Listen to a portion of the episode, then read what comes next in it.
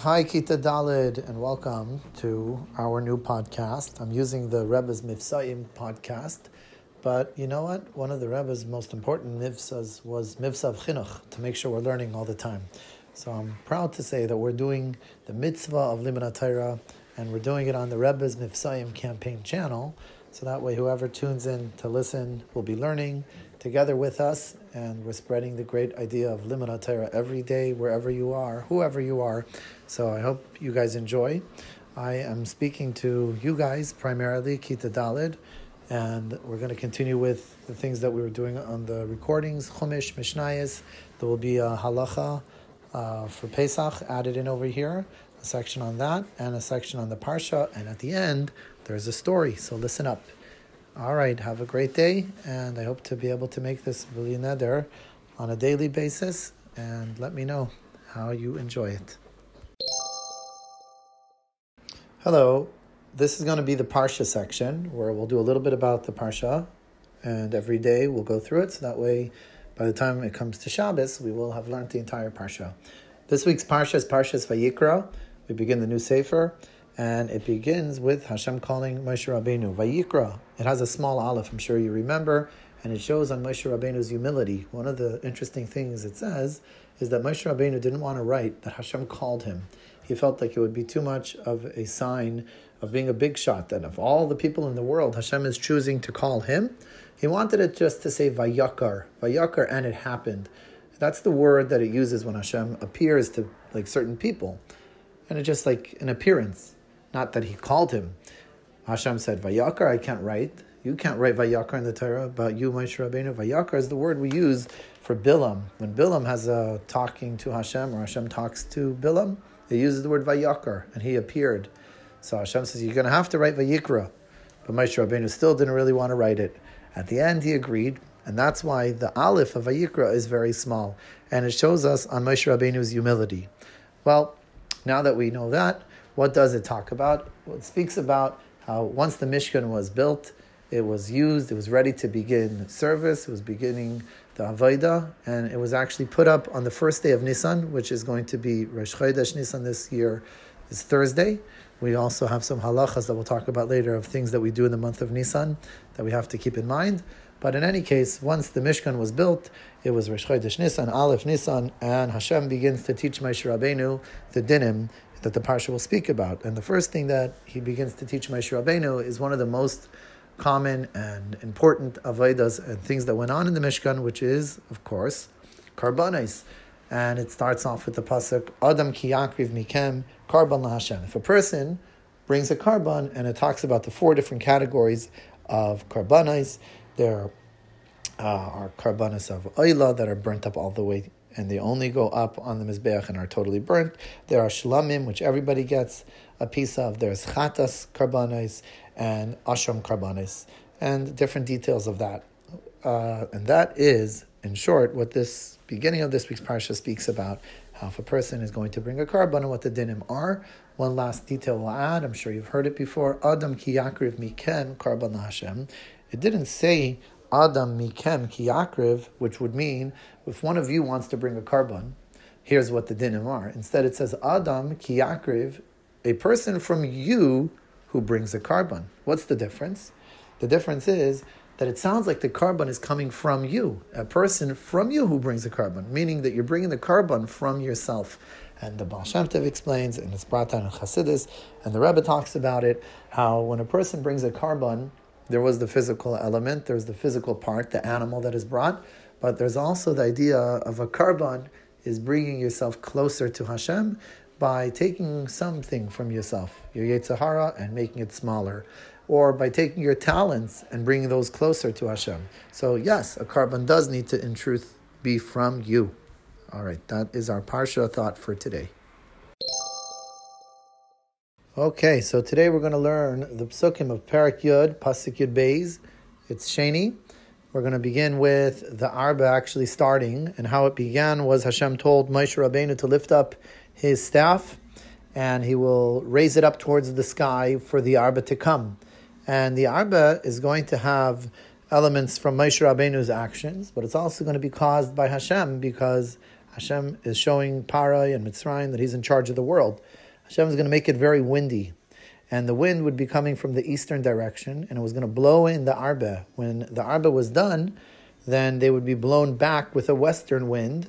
And the psukim that we're going to learn today tell us that the wind blew the whole day and the whole night. It was very strong in Mitzrayim until the morning when they woke up. There was arba everywhere. All right, pasuk yud beis. Let's first do it once, just listening, and then another time I will ask you to repeat it. Okay. Vayem Hashem el Moshe, and Hashem said to Moshe, Netei yadcha, stretch your hand Al Eretz Mitzrayim, on the land of Mitzrayim, Be Arba, with the Arba, or for the Arba in this case, Rashi says, Bishvil Makas Arba, for the Arba to come. So we'll translate it for the Arba. Be Arba, for the Arba. Vayal Al Eretz Mitzrayim, and they will go up on the land of Mitzrayim. Vayoichal, and they will eat. As kol Esev Haaretz, all of the grass of the earth. But we know it doesn't only mean grass, it means anything that grows. Ace, kol asher, hishir habarad, all that is remaining from the barad, whatever was left over from the barad, like we spoke about before, that some of the things were bent and some of the things were cracked, whatever left was left over, that got eaten up by the arba. So this makkah was a very terrible makkah because it didn't just eat up everything and make it look bad, but it actually took away whatever things were left for them to eat, and whatever food they had, and anything that was stored anything that they had for um, breakfast, lunch, and supper, everything was all eaten up, and the whole the whole place looked totally dried out and desolate. Pasuk Yud Beis, I'm going to do it, and you repeat it. Moshe. Very good. Hashem said to Moshe, Netei yadcha. Stretch out your hand. Al Eretz Mitzrayim. Good on the land of Mitzrayim. Ba'arbe for the arba, very like we said, Rashi explains bishvil harba for the arba, vayal eretz mitzrayim, and they will go up on the land of Mitzrayim, va'yoichal, and they will eat. Very good. As kol esev haaretz, of the grass of the earth, and it means everything that grows. Is kol asher hishir habarad all that remains from the barad. Okay, so Hashem told him to do it, and now he does it. Pasuk Gimel, Vayet Moshe, and Moshe stretched Esmatehu, his staff, Al Eretz Mitzrayim, over the land of Mitzrayim, V'Hashem Nihag, and Hashem blew. In this case, it means blow, but Nihag means direct also. A Nahag in Hebrew could also mean a driver of a car. In Israel, they call him the Nag. In any case, Hashem drove and he blew Ruach Kadim, an eastern wind. Remember, we had the word Kedem before. Kedem is east. So Ruach Kadim, an eastern wind, Be'eretz in the land, Kol Hayoim Hahu, all that day, V'chol Halayla, and all that night. Haboiker Haya, the morning was, Veruach Hakadim, and the eastern wind, Nasa was carrying as ha'arba, the grasshoppers. So again, the wind was coming from which direction? Very good, kedem, and it is east. So it was coming in from that direction, which is actually, if you look on a map, you'll see that that's the direction where the Yamsuf was, because at the end it's going to be blown back into that area where the Yamsuf was. So this wind was coming from the east direction, and it blew all the arba. Now I'm going to do it, and you're going to repeat it, and let's go for it. Pasuk Gimel. Vayet Moshe. Moshe stretched es matehu. Very good. His staff. Al eretz Mitzrayim. On the land of Mitzrayim, perfect. Vahashem nihag. Very good. Shem blew. Ruach kadim. Hey, eastern wind B'eretz Mitzrayim in the land of Mitzrayim. Oh, I, I wasn't looking at my chumash. Excuse me. Sorry. Ba'aretz in the land. called hayemahu all that day. Vechol halayla and all that night. Haboiker haya the morning was. Veruach hakadim and the eastern wind. Nasa es ha'arbe. You know that shoresh nasa lifted up, carried the arbe.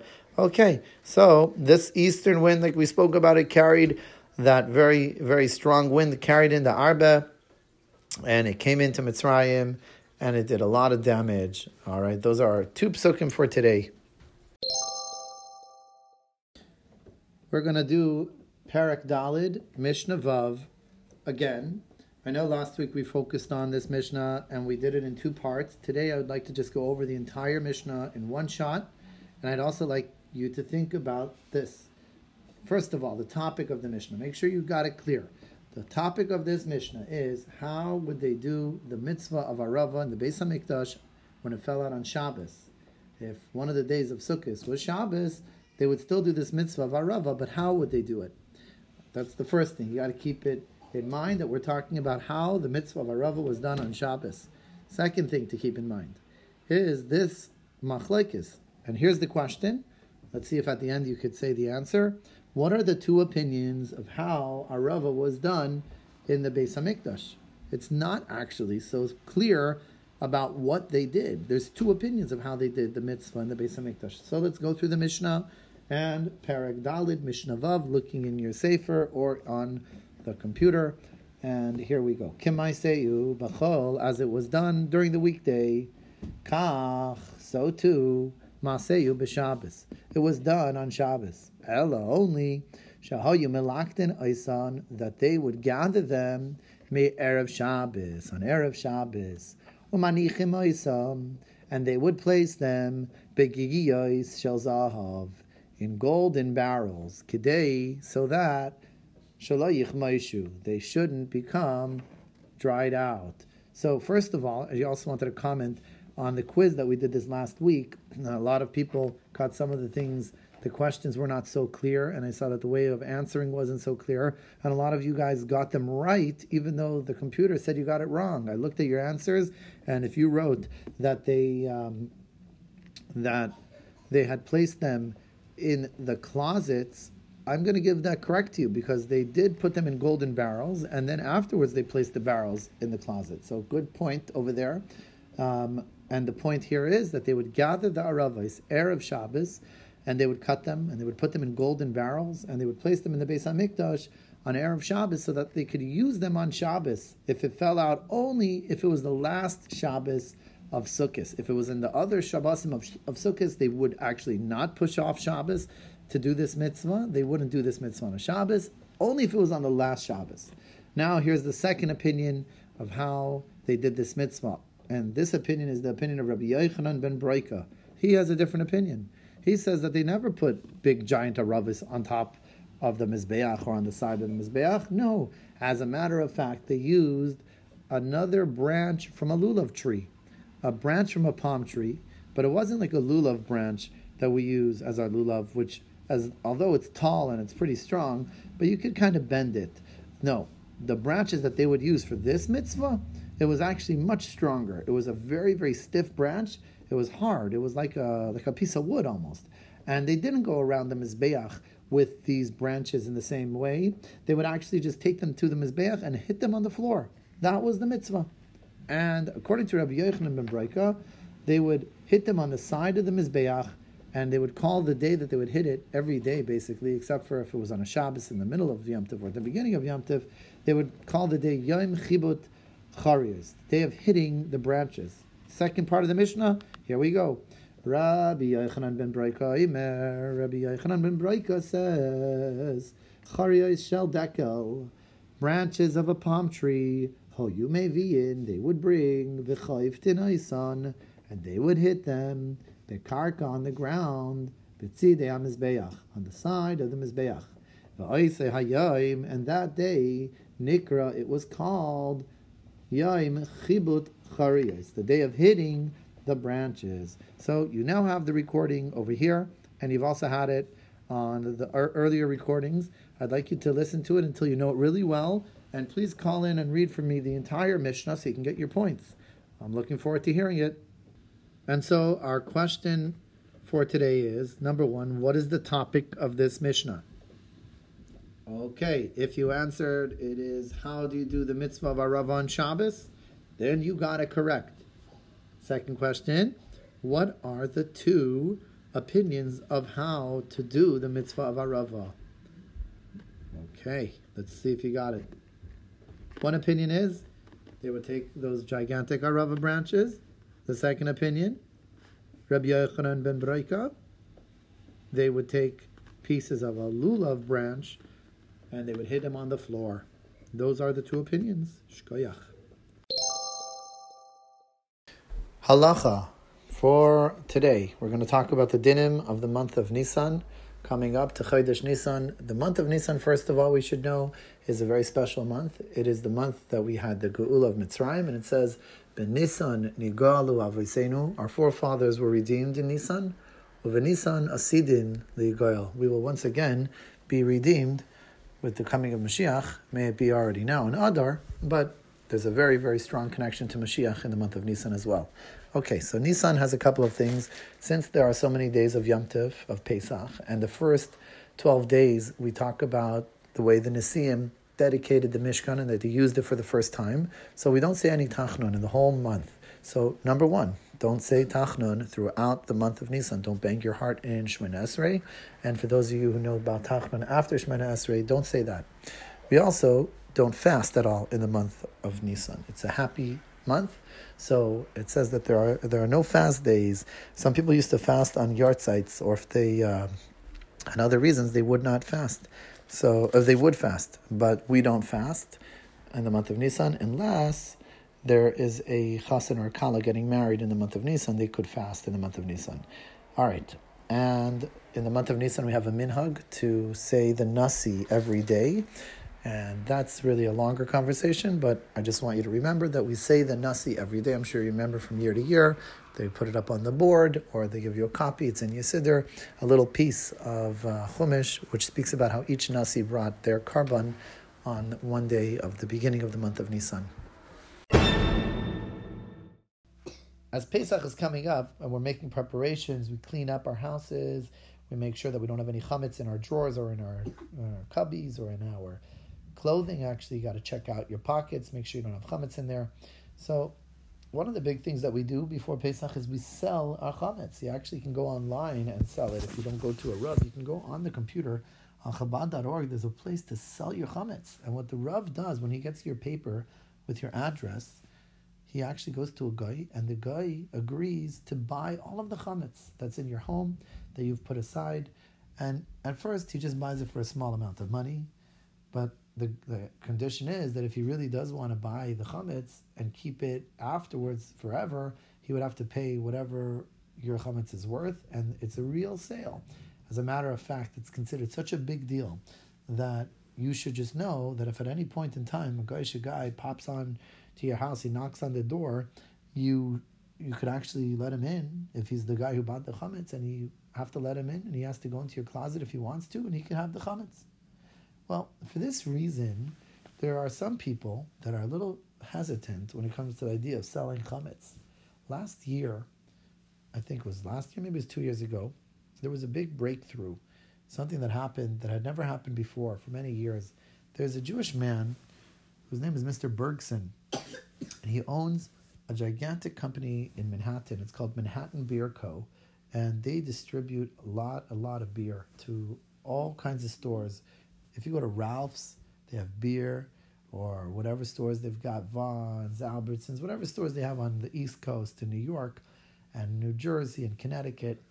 Got a lot of big stores with a lot, a lot of uh, different kinds of beers and mashka, which are all chametz because they're made out of, of barley and wheat and all kinds of things. So for many years, they've been trying to get this man who's the head of the company to make sure that his chametz is sold. Because if he owns chametz and it isn't sold, so not only is it a problem for him, it's a problem for you. If you wanted to go afterwards to the store and to buy the chametz that belonged to a Jew on Pesach, you're not allowed to. You're never allowed to benefit from it. It needed to have been destroyed or needed to have been sold, and if it wasn't sold, you can't get it. So for that reason, uh, a lot of from people don't in New York in New Jersey they weren't buying for like two or three weeks after Pesach. They would not go to any store and buy a beer or a mashka or whatever for Shalom Zachar or for a Farbrengen because they knew that it most likely came from this guy. He's not a from guy, the Manhattan Beer Co. And what's going to happen is if they buy the beer, it wasn't sold on Pesach, it's a problem. So at the same time, many from Mashgichim and kashrus companies were trying to reach this man and trying to convince him to sell his chametz for Pesach. Now, what's the big deal? Why was it so hard for him? Well, this guy, we'll call him Simon or Shimon, he said, when he heard about it the first time, he said, This sounds like a pretty serious contract. If I sell my chametz, who knows if they may plan on taking over my company? I mean, based on the legalities of this document, the non Jewish man who's buying my company for whatever, even if you're going to give me a $100 or a $1,000, my company is worth close to millions of dollars. He's going to buy my company. He could, he could take me over and kick me out. How do I know that I am going to be protected legally? And the rabbis would try to reassure him. And he just said, This is too risky. I'm sorry. I'm not religious and I appreciate everything you do but I just can't do it. This was going on for years. Other rabbis would call him Reb Shmuel or Reb Shimon. We want to talk to you about selling chametz. We, we, we should sell your chametz, no? And he hear them, he would say to them, I'm, I'm not interested. I appreciate your, but but please, you know what? I've been asked many Reb, Shimon, Shmuel, whatever your name is. You should just know by selling your chametz, it's a grace of mitzvah. Oh, it's really great. Shkoyach. I don't, I don't want to do that right now. No, no, no, but, but by not selling your chametz, it's a grace avera.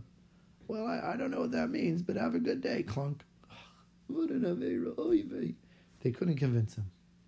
There was a, a from Lubavitch Mashgiach, who is not just a Mashgiach, he's a rabbi. He's in charge of the Mashgichim uh, in New York, one of the head guys over there in the OK Kosher kashrus organization. They see okay on your food. You ever see okay on your food in the box, on the drinks? That kosher organization. It's run by the Bavitchers in Crown Heights. This rabbi's name is Rabbi Kalman Weinfeld. He's a real guy, and I heard his interview. Uh, he was talking about what happened because he became famous as the guy who was able to pull off the sale of the chametz. And I'll start you off with this today, and we'll continue the rest tomorrow. What happened was Here's how he says his story. Hello, my name is Rabbi Kalmanson, uh, I mean uh, Kalman Weinfeld, and I'm very, uh, very, very much, I love that Yidden should do mitzvahs, and I'm working for the OK Kashrus organization, and for many years already, it's bothering me that they don't have a way to get the Yiddish guy from the beer company to agree to sell all the chametz I didn't understand it. Why can't they get him to sell the chometz? So, you know, I already speak to a few people. They said that they tried, they speak to him, and nobody is having atzloche. You know what? I decided I'm going to do a little research, and maybe I could figure out a way to approach him in a different kind of a way. And, you know, first thing I did was I thought maybe if I'm going to be very nice on the phone, I'm going to call him. I can get to speak to him in the office and to convince him. I called his secretary and I said, Hello, this is Rabbi Weinfeld. The secretary is saying, Who is this? I said, I'm a very nice guy. I just want to talk to Mr. Shimon, Shimon, Shmuel, whatever it's his name. Oh, she said, One of you. Uh, he's not interested. I said, but I'm a very nice guy. I want to help him. I want him to, to be happy. and she finally, finally convinced me to, to put him on the phone. I get on the phone, and as soon as I start to say, I'm from the Kashrus organization, he says, goodbye. No. A chassid never give up, right? Does a chassid give up? No. So I was thinking, thinking, the next level, what I'm going to do. I hope you're understanding my story, even though I'm saying it with my Israeli accent, but this is how I heard it. And he says, he decided he's going to actually find out more about this guy personally, how he lives, what he's like, what does he like, and where where's his house. So he continues. I find out that Reb Shimon, he is a yeke, and he's a very nice guy. Everything is very exact by him, and he live in Manhattan. And from a connection of a connection, I find it out exactly where is his address. He living in one of the big skyscrapers in Manhattan, and they have very fancy apartments. And I decided I'm going to go to visit him in his apartment and try to see if I could, you know, to catch him. Now, this day that I decided I'm going to go to visit him, it was a Sunday. This Sunday, it was the only chance I can visit him in the night. And the whole day I was busy working in a hotel to make sure they had a kosher, organi- the best kashrus, because there was a big, big dinner going on, and I was in charge as the mashgiach to make sure the food was kosher. While I was there, I realized that this Mr. Bergson, he really, really likes, because he's a Yekesh guy, I think he's gonna like a kokosh cake. Ooh, a delicious chocolate kokosh cake. So I decided I will figure out a way to make him a kokosh cake. so in the middle of while I'm in the kitchen of the hotel, while I'm washing and watching everybody that the food is kosher, I called my mother in Yerushalayim and I asked her, Ima, can you give me a recipe for a kokosh cake? She said to me, Kalman, why do you need a recipe for a kokosh cake? I said to her, eh, Mamele, I need to make a kokosh cake for a Yiddish guy. I hope if he eats the kokosh cake, he will be happy and he will do a mitzvah. Anyways, my mama said, Hatzloche, and she gave me the best recipe for the kokosh cake. Anyways, the Maisa continues. It's quite long. We'll have to continue part two of what happens tomorrow.